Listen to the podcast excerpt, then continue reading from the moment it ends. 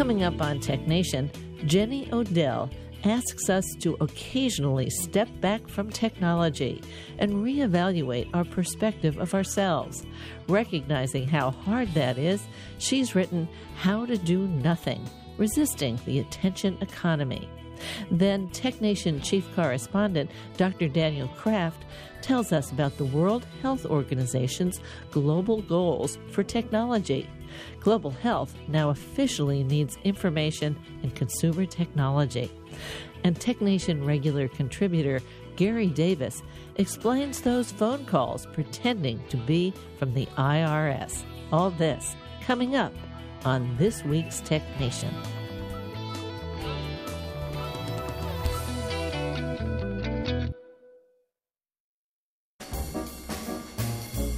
Let's take five with Moira Gunn.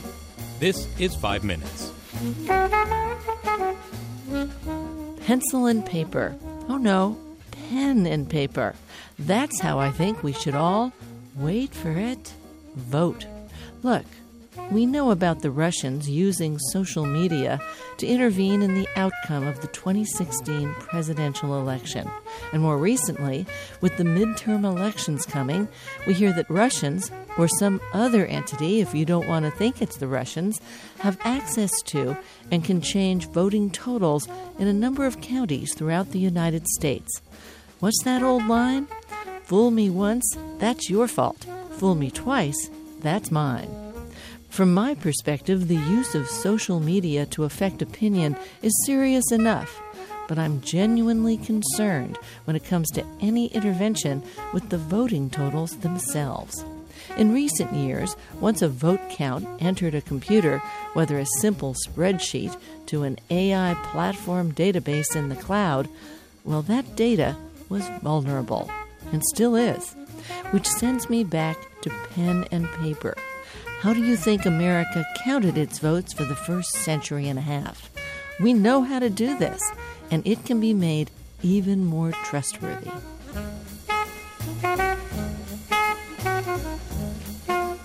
Let's start with that moment of trust. I mark with a pen a single vote on a ballot. Today I go over to a machine that looks like an oversized fax machine and feed the paper sheets in one by one. Then I hand my actual paper sheets to the polling person.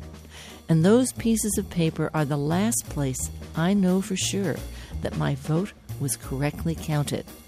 But those super fax machines, they scan my votes and start toting them up with all the others. Or I guess they do.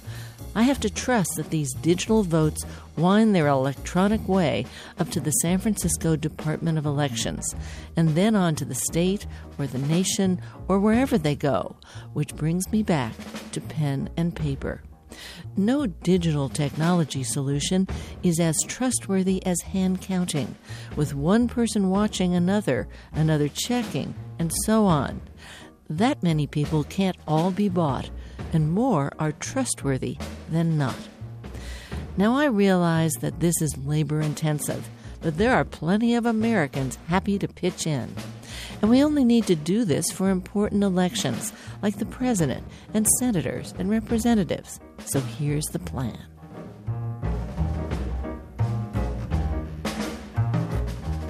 Or at least one plan. Step one cast your vote with pen on paper and it could be in triplicate. We used to do that all the time. The first page could be white, the second blue, and the third, say, goldenrod. That's sort of a yellow orange, which used to be popular when we did those things.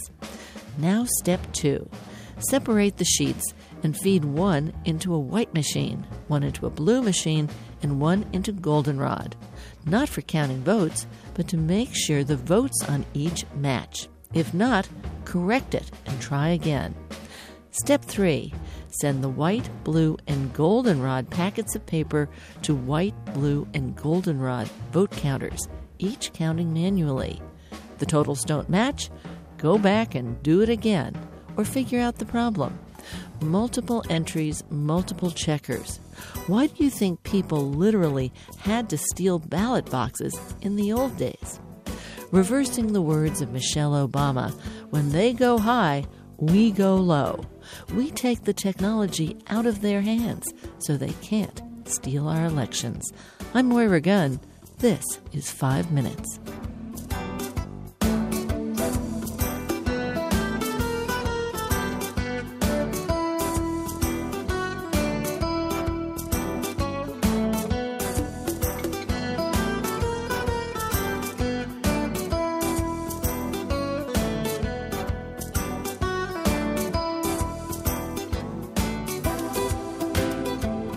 Five Minutes is produced at the studios of KQED FM in San Francisco.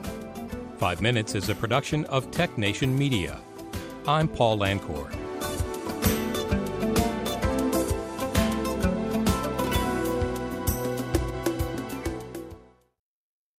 From San Francisco, I'm Moira Gunn, and this is Tech Nation.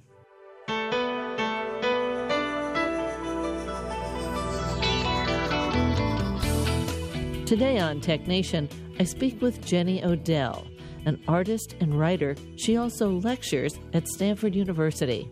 We'll talk about her book, How to Do Nothing Resisting the Attention Economy.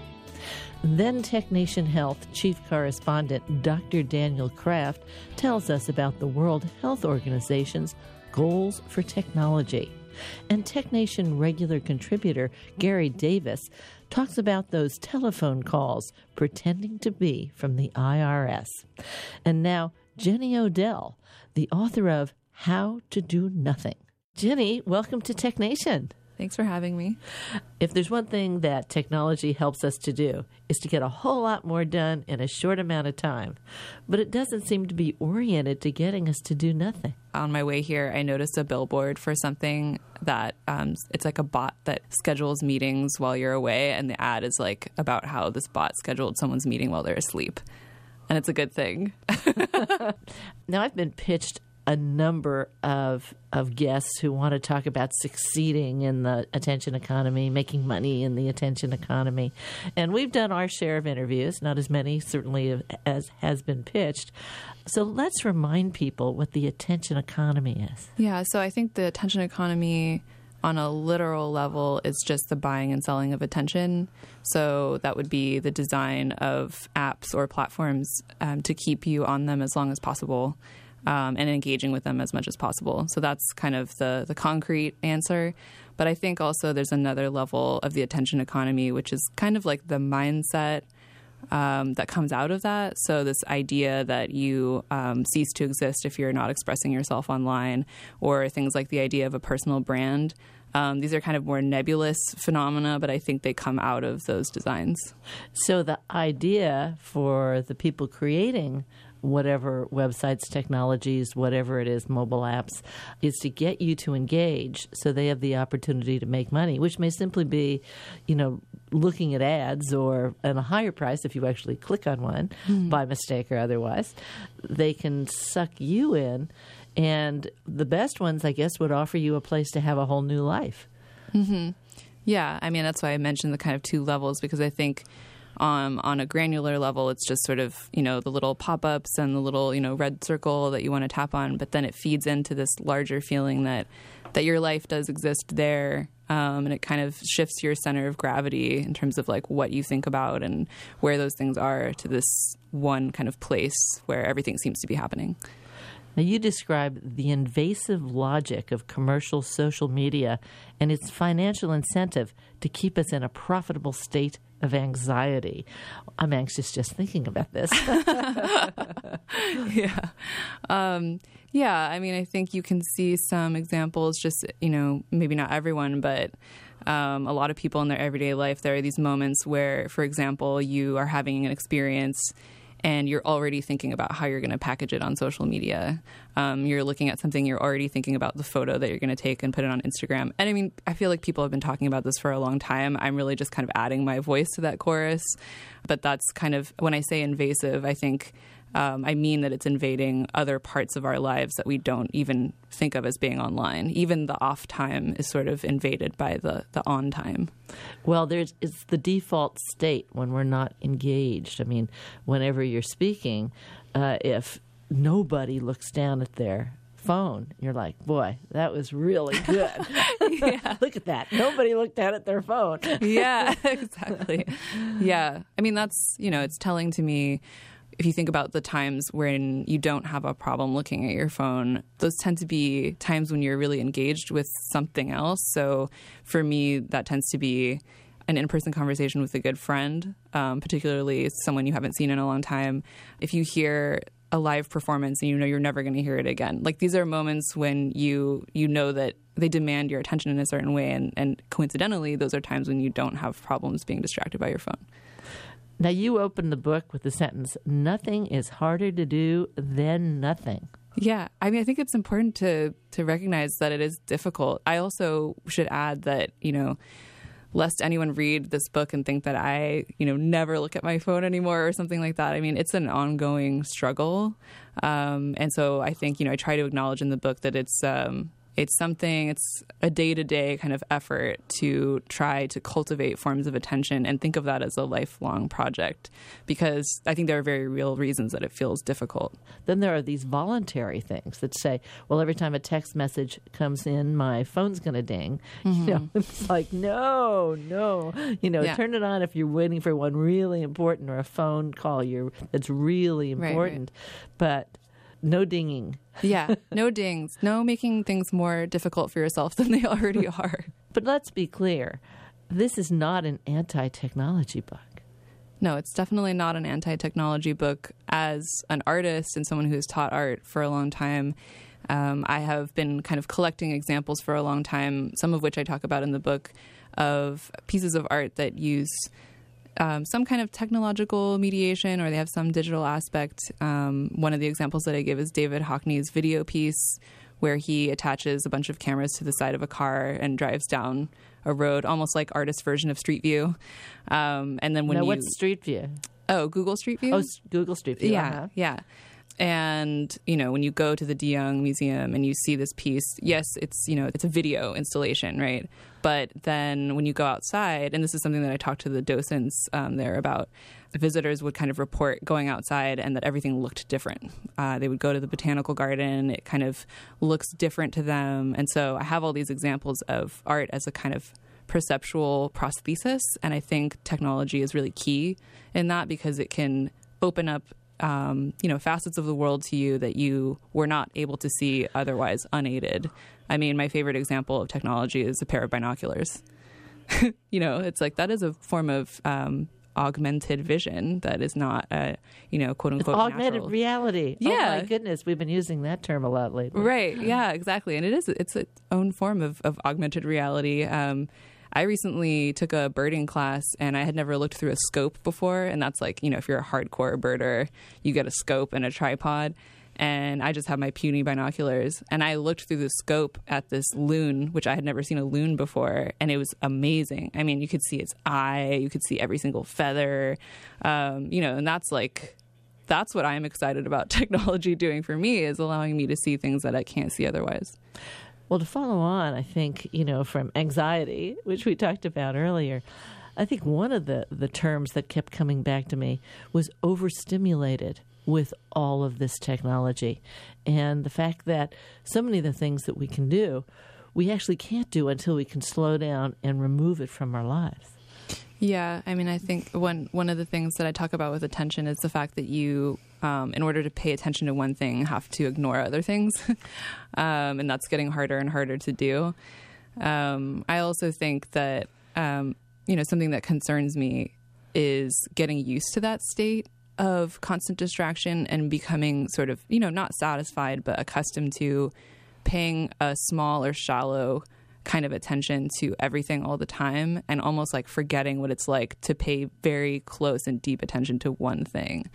Um, because to me, those are the most rewarding parts of my life are when I am kind of almost in an ego dissolving way, like super aware of something that I am observing or some environment that I happen to be in. So that's something I think that gets sacrificed to the, the constant overstimulation there are many things in life that you have to pay more attention to or or be in a different state to process. Uh, I know I was teaching classes, you know, four hours at a shot once uh, one evening a week to people who were working, and so a lot packed into there, and they had things to do between classes. They were trying to make these classes go faster, and they said, "Don't worry. On Saturdays, we'll do four hours in the morning, a one-hour lunch break, and four hours in the afternoon." And I'm like, "Well, how are, how are they going to do all that stuff in the middle?" You know, Yeah. it's like so to think and to absorb and to incorporate, and then to be ready for the next step. I mean, uh, even as an Yeah. artist, you, it takes time and the ability to do that. That's more than just not being distracted. That's that's taking time to do things that are far more deep. Yeah, I think it's yeah very familiar to anyone who makes anything that there is a certain incubation period for any kind of thought or idea. Um, it's one of the reasons that I constantly find myself having to remind my students who are in an art class, but a lot of them have never um, taken an art class before. Um, and and they don't usually take me seriously when I say this, but I tell them to give themselves twice as much time as they think they need, but to understand that um, half, if not more, of that time is not going to feel like making anything. Um, that it could just look like walking around or running your idea by a friend, which I like highly recommend to them. Um, to not kind of um, look at the assignment as a set of requirements that can be sort of knocked off on a list, uh, you know, the night before, obviously. But um, I think it's hard. It's hard for a certain type of bottom line mentality to recognize the value of things like reflect, you know, time for reflection, sleep, dreaming, um, the conversations and encounters that you have that don't seem obviously related. I mean, I, I now know this very much from experience writing the book. I mean, so many things in the book are things that weren't there in my book proposal. I mean, I encountered them, honestly, I was surprised by them as I was writing, and um, and I think it's better for that. So that happened because I, I, you know, maintained that space and was very protective of it.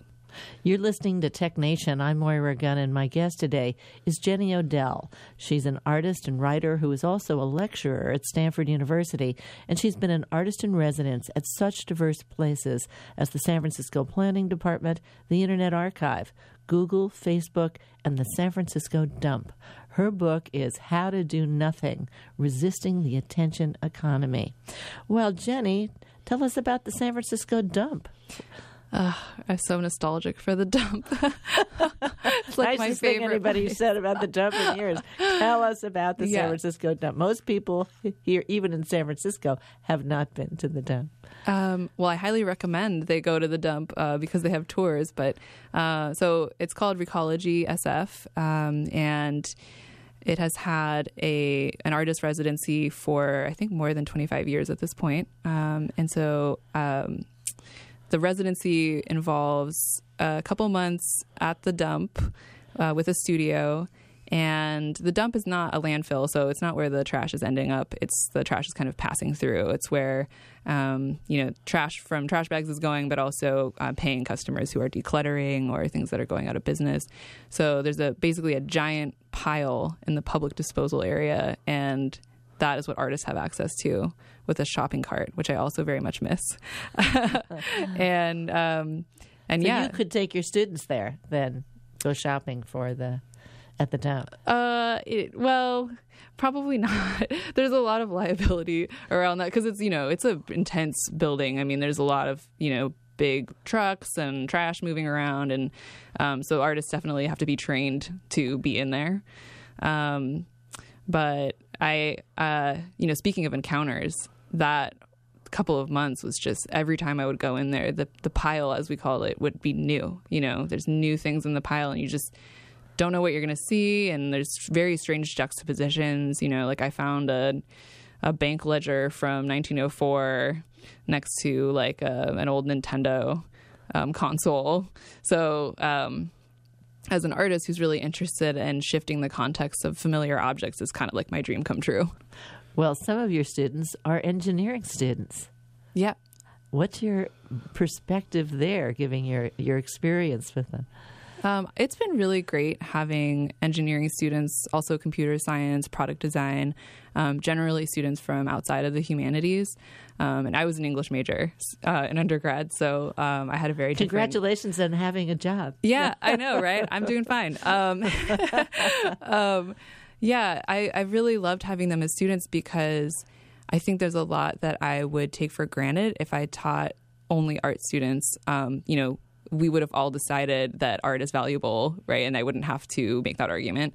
Um, and so just arguing for the, you know, I hate to use the word utility, but if I have to use that terminology with them, I will. Um, the utility of something like art, um, the kind of less obvious, um, less predictable ways of doing things. Um, it's been great to have them kind of as a sounding board for that. Um, and they also just make things that really surprise me. Um, I think when you open up that kind of mindset to this very different way of making things, um, great things can result. Well, the funny thing is with engineering students is part of what they do that sort of label not labels you but draws you to engineering is that you build things, you create things. Normally, they're useful. Mm-hmm. That's sort of like, ooh, this would be useful. This would really help. So they know how to do that. But to build something that didn't really have an obvious everyday use, that's a challenge. Yeah, it is. It really requires broadening one's definition of usefulness. So, um, you know, if you if you look at something like product design, um, and I think you know they have. It sounds like they have some pretty interesting classes in product design. So I'm not saying they have super narrow thinking about that or anything like that. But but that's a discipline where you're making a, a thing that's useful. Um, and so in my design class, I have an assignment for them where they design a walking tour. Um, that does have a phone component, like that's where the sort of directions and, and media and stuff are that would direct the the tour taker around. But um, I'm really trying to shift the idea of newness from like new object to new experience. That you can give someone a new experience by pointing them in different directions or directing their attention. That that's its own form of of design, and I think that's highly useful. Given that, you know, if you do that successfully, you have now given someone access to more of their own experience, possibly for their entire life. You ask us to look again, to see again what we mean by the word productive, because we're always supposed to be so productive. My mother used to say that whenever she heard her mother about to come in the room, she'd jump up and look really busy and be productive. you know, I, am sure she yeah. was not alone in having yeah. this experience. But uh, but in considering this, the idea of of what we think of today as being productive versus what how we might think about it. Yeah, my version of productivity is a lot sort of broader. Oh, it's just very different than the traditional version of productivity, which is um, having something to show for your time, um, producing something, putting something new in the world that wasn't there before. Um, just you know the typical idea of production, um, and one you know at the very beginning of the book, I talk about this story of the useless tree, which is a Taoist story about a carpenter who sees a very large gnarled oak tree and is kind of disdainful about it, like, oh, it only got to be that big because it's useless as timber because of its shape. And then the tree comes to him in a dream and basically makes fun of him and says, Who are you to call me useless? Useless. You don't even know what usefulness is. You're mortal, you know? Um, and then the, the funny detail of the story is that the tree is so big that it shades several thousands of teams of oxen. So it's clearly very useful in terms of care um, and shelter, um, but it's not useful in the kind of very narrow um, scope of being seen as timber. Um, so I think that that's that really sums up my attitude towards um, productivity. Something that I like to ask is productive of what and for whom. And I think um, one of the problems with the cult of productivity is that you get caught up in it. And when you get caught up in it, you don't have time or space to step away and ask yourself that question.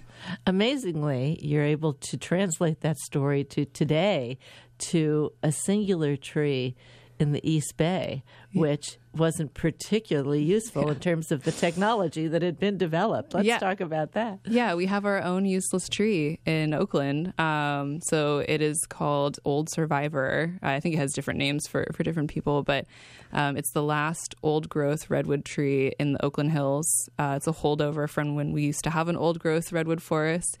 And um, it was sort of assumed for a long time that we had lost all of those. And so all of the redwoods that you see, you know, say in Redwood Regional Park are second growth. Um, but at some point, someone discovered um, Old Survivor which very similarly to the tree in the story had survived because it's an odd shape. Uh, it was also not very big compared to old growth redwoods. Obviously, now you know it's pretty big, um, and it's on kind of a. Uh, it's in a location that's hard to get to. You'd have to kind of scramble to get there. So, um, I you know I read about that and I was like, oh wow, this is the real the real useless Another tree. yeah. Another tree. and it really was saved by its uselessness. It's kind of an amazing uh, metaphor for each of us. You know, it's like we are, we have all this technology and we're sort of drawn to it or pulled into it, and yet we're not of it. We we can we need to be who we are. Yeah, I think we exceed these platforms in ways that are really beautiful and important. Um, and and the reason I say, you know, it's hard to do nothing. It's not just that it's hard to do nothing. Um, if you live in a situation where everything is geared to make you want to produce certain types of things uh, all the time, it requires a kind of uncomfortable resistance just to not do that. I think I compare it to wearing the wrong outfit to a party with a dress code. um, and I mean, I have to say, I've even been experiencing that with this book where um, I'm having to walk the walk of what I'm talking about in the book because there's so um, there's so much kind of pressure for it to be a book about just you know not using your phone that that's what the whole book would be about. And it would be this kind of very cut and dried uh, tips for not looking at your phone. And uh, you know there's you know I, I sense frustration around the fact that it's not that that it's actually a book about you know history and ecology and art and you know all these different things. But that is a very um, specific rhetorical move that i'm making to try to be that kind of weird shape I have to say, I almost didn't, I almost didn't call you for an interview because I thought, oh, tips for turning your phone off, you know. Yeah, right. yet, exactly. I started to read the book and said, boy, this is not that book. This Yeah. has to do with your yourself, your person, not yourself. Mm-hmm. I mean, it has to do with yourself, but but each of us reading it, you know, your own self. And the technology around us, and sort of the the monetary system that drove a lot of that technology, and how we're involved in it, and who we want to be, without saying, "Here's a self help book." You know, Yeah. it's not that. Yeah. it's not that at all. It's really almost the opposite of a self help book. I think that um, you might read it and actually feel more confused at the end. But that My kind of book. yeah, but I think that that confusion is is is just the beginning of kind of stepping away from not only the the cult of productivity, but the very narrow ways in which I think that's been critiqued. I've been speaking with Jenny Odell, the author of How to Do Nothing Resisting the Attention Economy. We'll talk more after a break.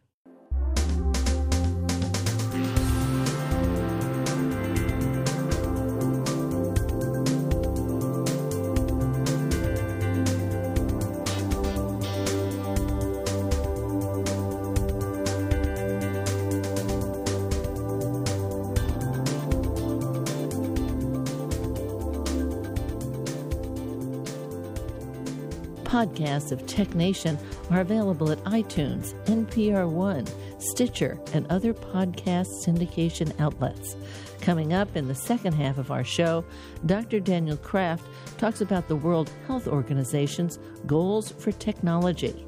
And regular contributor Gary Davis talks about the tax scams chasing all of us. Stay with us.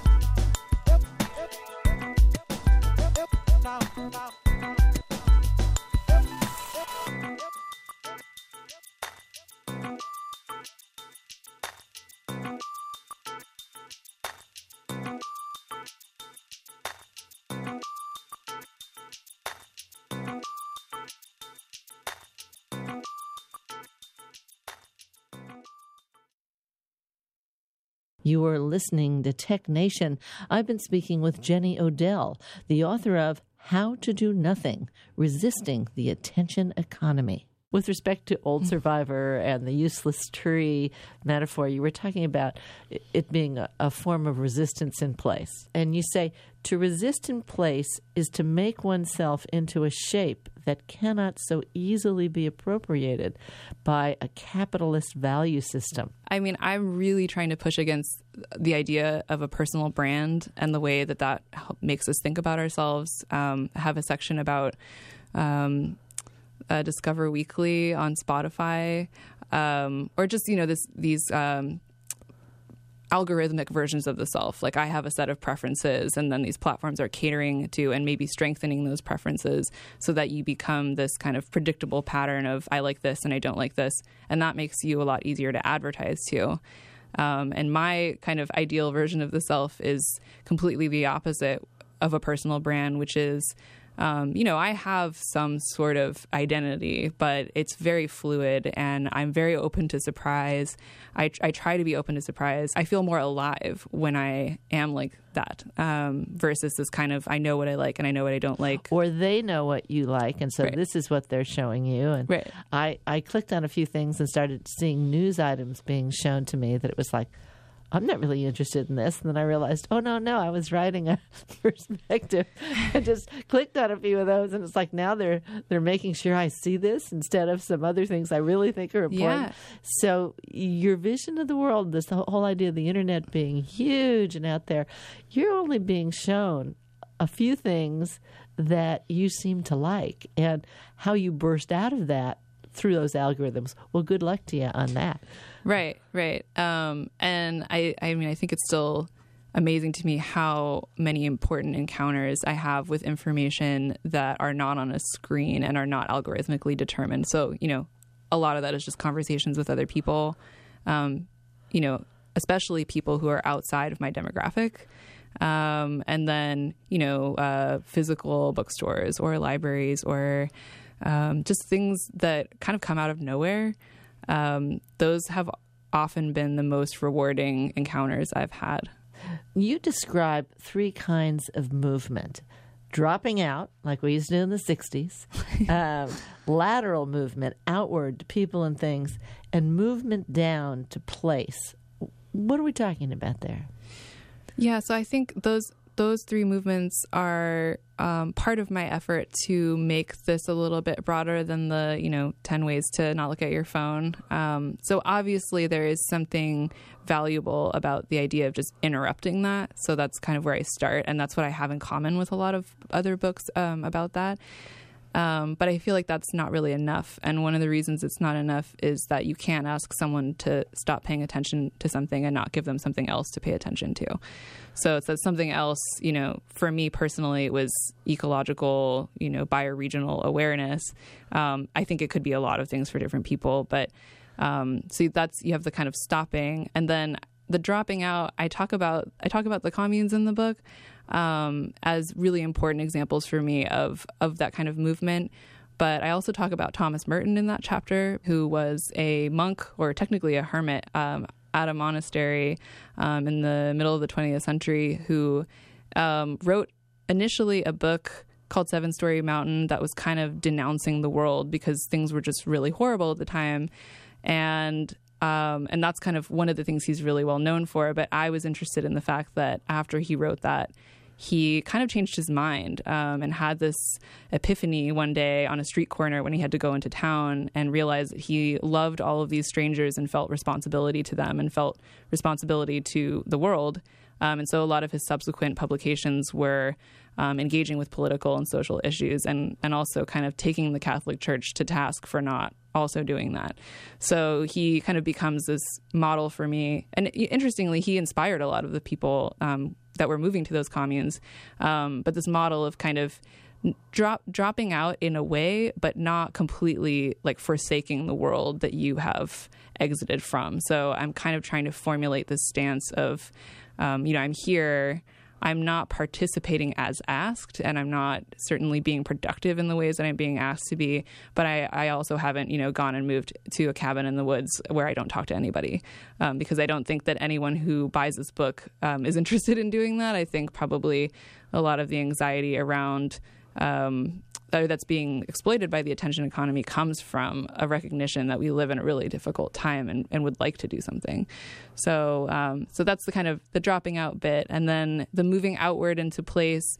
Um, that's really my suggestion for where you would reinvest your attention after you've divested it from the attention economy. So, um, you know, I kind of in the beginning say, you know, okay, so you've put down your phone. What's in front of you? What once you've done that, like very literally, what's in front of you? Uh, what is the history of the place that you live in?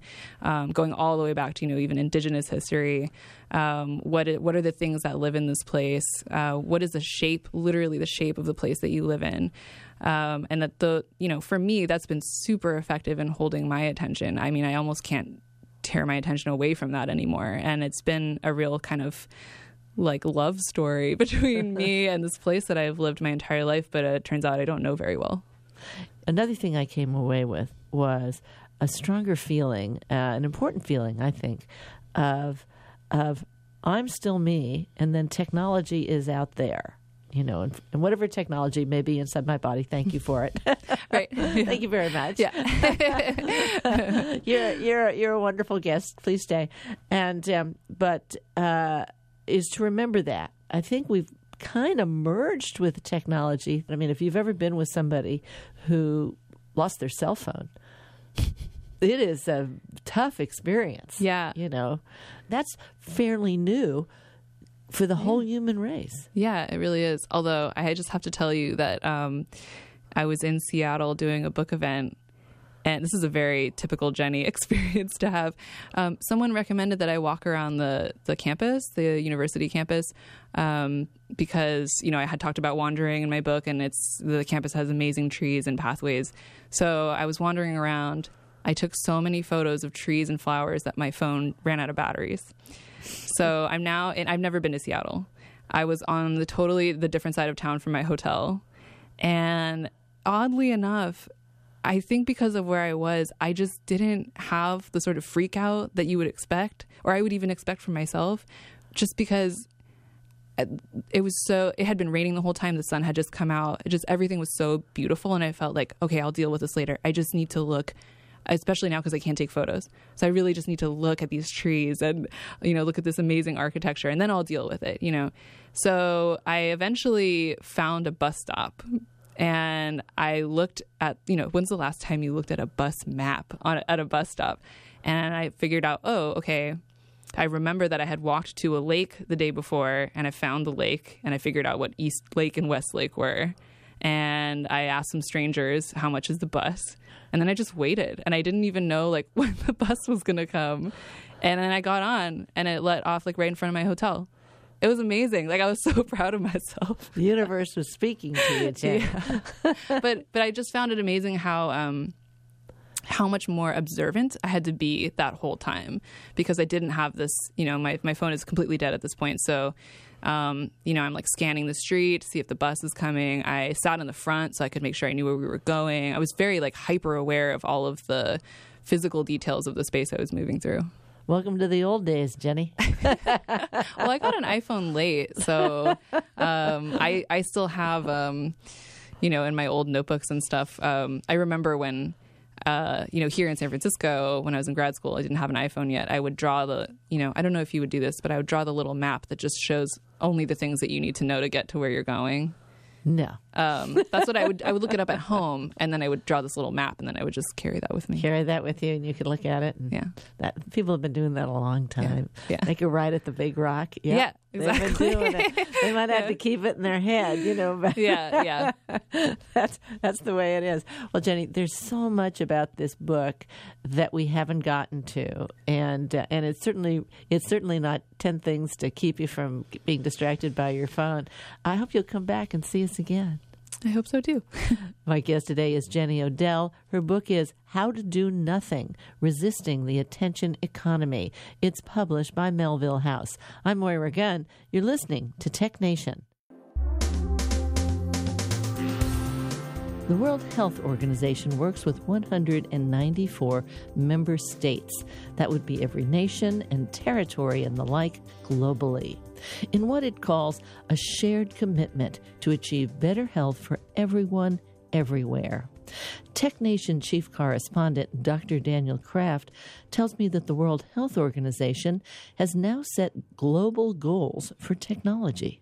Exactly. And recently, April of 2019, the WHO released uh, its first guidelines on digital health interventions, meaning how do we take some of these exponential technologies, whether our, our smartphones all the way to simple text messaging, and impact health on a global scale, improving health equity and access? You know, there's lots and lots of opportunities to use this new world of digital, connected, and, and mobile health. You know, about almost the entire planet now has not necessarily a smartphone, but at least an SMS phone. So the bottom billion, the poorest on the planet, have their basic connectivity today. About 3 billion individuals are going to come online now with internet access, whether it's rural America or rural Africa. And that means now we can have access to health information and transmit that. It may be as simple as has been shown to SMS, send a text message to a pregnant woman. Text4baby was one of these early platforms that can improve their staying on top of their pregnancy regimen and lead to healthier children and even give them nudges and reminders when that baby's uh, after the baby's born. And in the opposite direction, if there's a problem or perceived problem, they can just get on the phone and talk. Get on the phone and talk. Simple telemedicine. There's the phone, all the way now to providing digital health tools to uh, a nurse or a midwife in a rural African village. Uh, all the way to an advanced uh, AI powered ultrasound that have come to market through GE and companies uh, that have are now selling basically consumer grade AI. FDA approved ultrasound devices. So we have a whole spectrum. And what's exciting is information is power. Uh, we're in the age of, of chatbots where many folks don't have access to a physician or even a nurse, uh, but it might have questions. Is this fever dangerous? Uh, what are these what does this rash mean? Now, there are chatbots which can enable you to ask questions, get triage, maybe then connect you to a provider. In China, where there's been a dearth of actual uh, physicians in many parts of rural China, there's an app called Good Doctor that in only two years has well over 200 million users and has changed the way Chinese access triage, get help, and even get prescriptions. So that's a bit of digital global health all the way to when you really need something emergently, like blood or a vaccine or a medical device. In the last few years, we've seen the rise of, of drone technology to, to deliver products. In Rwanda, there's over a thousand clinics being connected by a platform called Zipline, started here in the San Francisco Bay Area. So there's this whole conundrum of quote unquote digital connected tools that can impact health and bring access to both you know, information, diagnostics, and therapy in new ways. I have to say, the World Health Organization is very interesting because it doesn't just talk about medicines uh, or any of the things that you think are health related. They go down into what's the economic capability of all the people in the world uh, what's the literacy level what are all of these statistics about you know what is the health level? What's the access to medicine? So they're taking a, a, very complex view of what it's like in the world. So to think that it's a question of just stocking more things on our shelves because uh, we need some more essential medicines, these are more than just saying you have this disease or potential for this disease. We need to give you a medicine for it. Right. It can, it's about education. Actually, we know when you educate girls and women. That's the most important element to up, upping uh, health, uh, both improving health outcomes and preventing disease around the planet.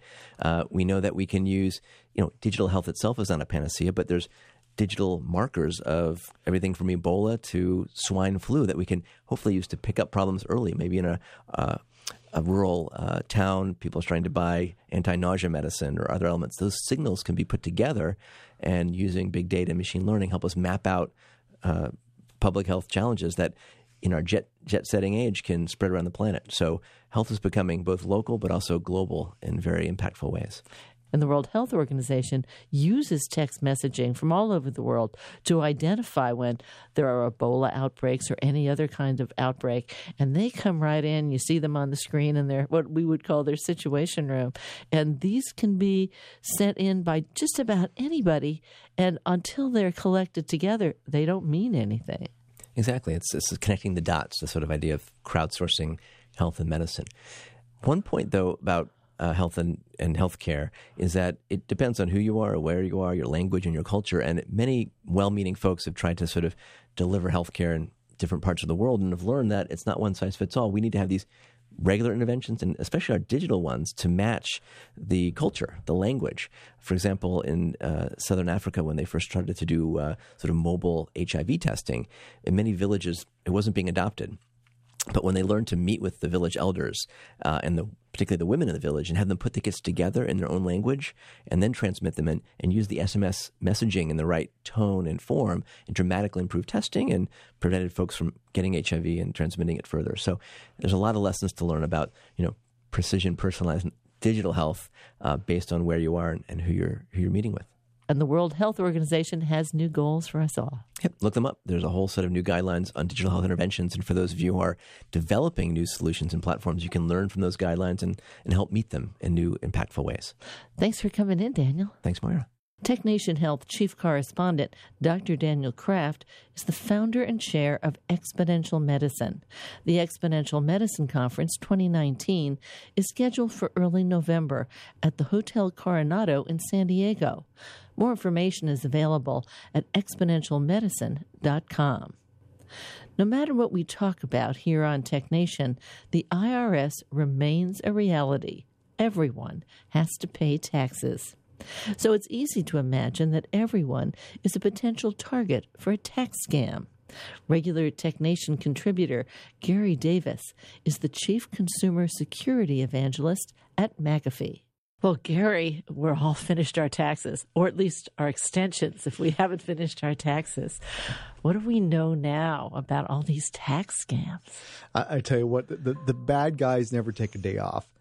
I'm always in awe as we let the, the whole tax season dust settle a little bit and then kind of sift back through the, the bad stuff they would have done. And then these guys are very um, brazen. I mean, they, they, they know no bounds. It's funny, before we started our chat, we were talking about how the IRS explicitly says we're not going to call you and we're not going to send you an email. But yet, the amount of times we get these calls and these emails supposedly from the IRS, and it just scares people. Oh my goodness, it's the IRS, so I, I got to respond. And, and, without fail, it's, it's typically somebody trying to get money that they shouldn't otherwise be getting. So, what do they say? What kind of things do they do when they call? Oh, it's all over the place. The most common scam today is they're saying you've been found of something like pedophilia or, or something like that.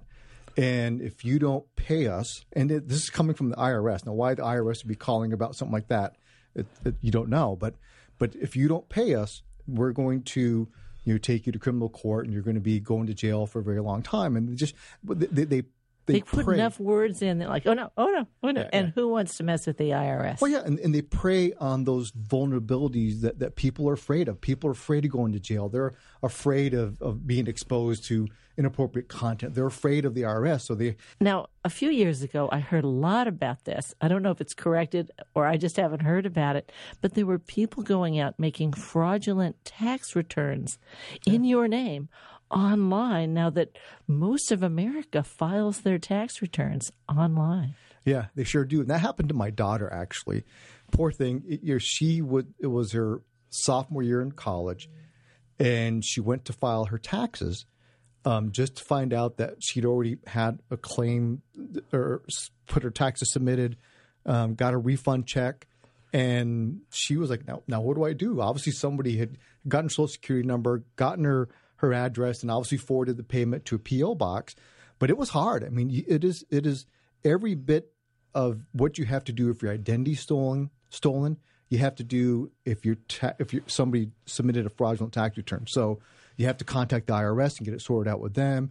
You have to file a police report. You have to freeze your credit. You have to do all these steps to make sure that, that not only do you get your your taxes due or your, your refund due back to you, but also to make sure that nothing else happens. Because it, once that tax scammer, that tax fraud person gets that refund check, they're like, oh, this is a known good account. So let me go open a credit card. Let me go do these other activities and, and further do damage to your credit and, and to as a person. So they get the check from the IRS, and you got to be trustworthy if you have a check from the IRS, and they take your your ID information and, uh, and they know your birth date and your social security, and they walk, walk right down in and they into a bank and they say, I'd like to open a, a, a an account, and everything's just fine. Yeah, it happened to me. Well, not quite that circumstance. It was, you know, years and years ago. Um, our 401k administrator had sold the uh, key information for several executives, and I remember it like yesterday. It was a Saturday morning.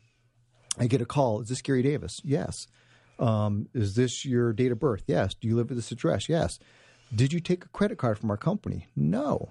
Okay, that's interesting. Apparently, this identity thief had taken out a $20,000 credit card as me online. Now, my, the very first thought that came to me is like, why in the world would any bank give a $20,000 credit card to somebody sight unseen? Hey, let's start with $2,000. And if he proves creditworthy, then maybe we'll eke it up a bit. But yeah, I, I was, I was just. Well, don't forget when they ask you these things, they say, "What's your annual income?" And you say, oh, four million dollars. it's like well, twenty thousand dollars. That's like a dime. Oh yeah, yeah. You know? You're exactly right, and, and it's funny because there was just a couple of months ago, going back to, to taxes. There was a gentleman in Florida who I, I don't recall the circumstances, but he submitted his taxes saying he earned like thirty thousand dollars, but he paid something like seven million dollars in taxes. So the IRS stroke him a check for six point nine million dollars. And then, of course, you know he, he gets the tax and he, the, the tax return, and he's trying to go cash it in. And of course, now the IRS is trying to catch him because, the, They knew. yeah, of course, it's like, where in the world would you think that somebody with that kind of income would ha- pay that much in taxes? It was just, it was just a, a very funny circumstance. I don't know if they ever did catch the guy. I keep thinking about people in PO boxes because the way the, uh, the a lot of the scams work It's like, yeah, send me the check, but not to my residence. Send it to my PO box. They never ask you how do you guarantee that's your PO box. People with PO boxes all over the place. Yeah, no, you can, and that, there's nothing illegal about that. I mean, you you can get a PO box any place, and and for any number of reasons. Oh, I'm I'm moving.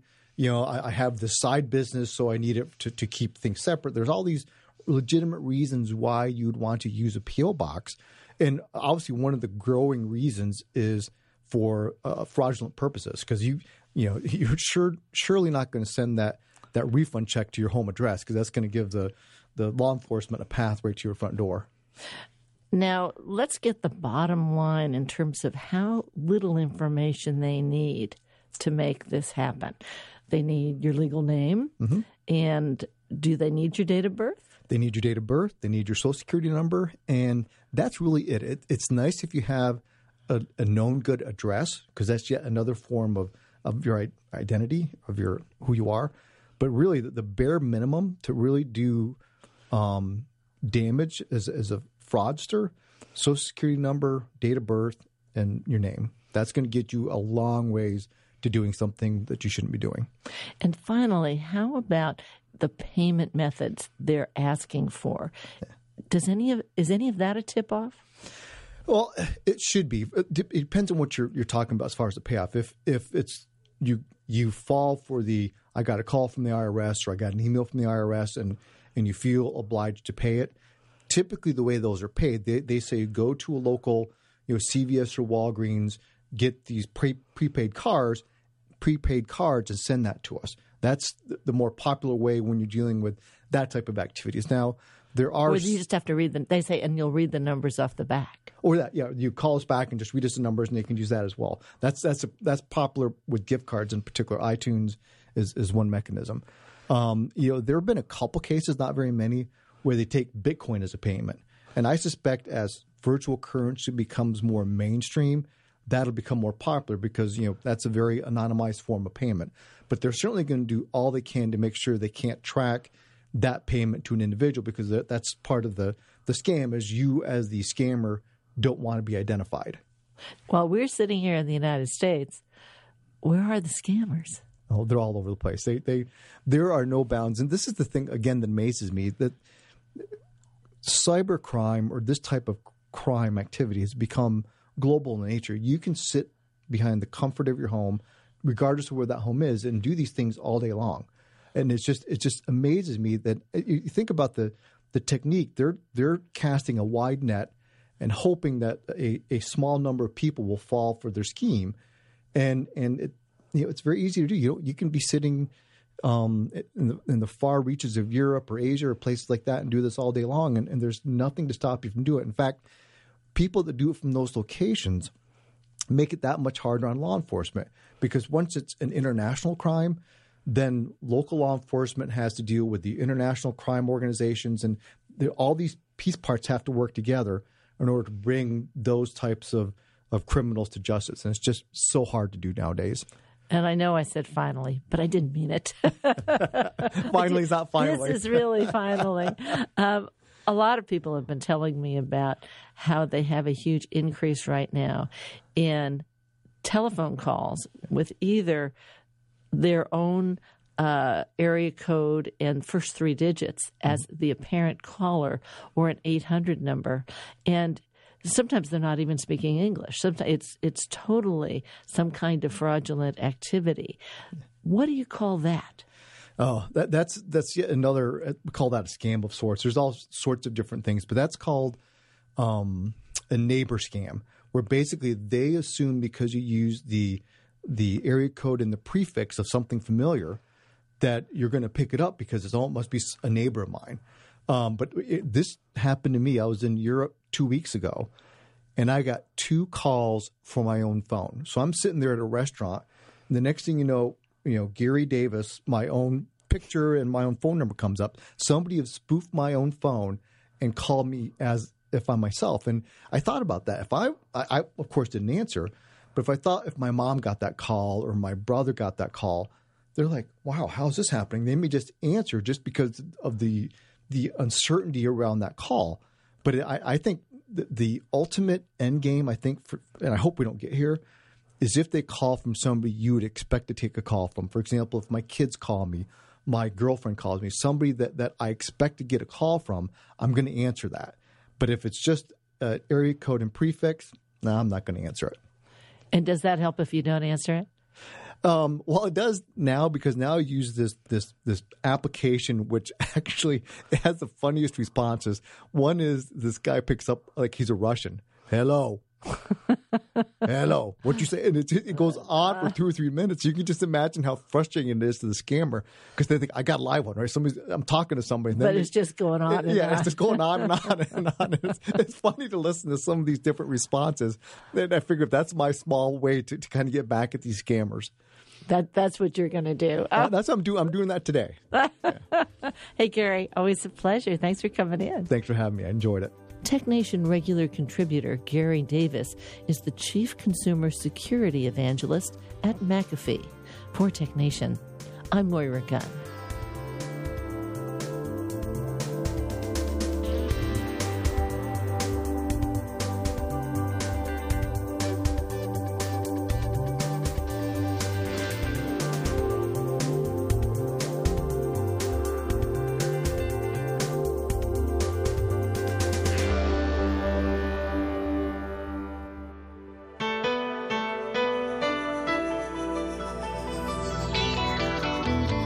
Nation and its regular segment Biotech Nation are produced at the studios of KQED FM in San Francisco. Executive producer is Matt Gardner. The director of technical production is Monty Carlos. And audio engineers include Howard Gelman, Seal Muller, and Larry Upton. Our theme music was composed by Ann Nachtrieb Zessiger and Robert Powell, with title creation provided by NameLab Incorporated of San Francisco. Program information and internet audio is available on the web at technation.com. TechNation and Biotech Nation are productions of TechNation Media. I'm Paul Landcourt.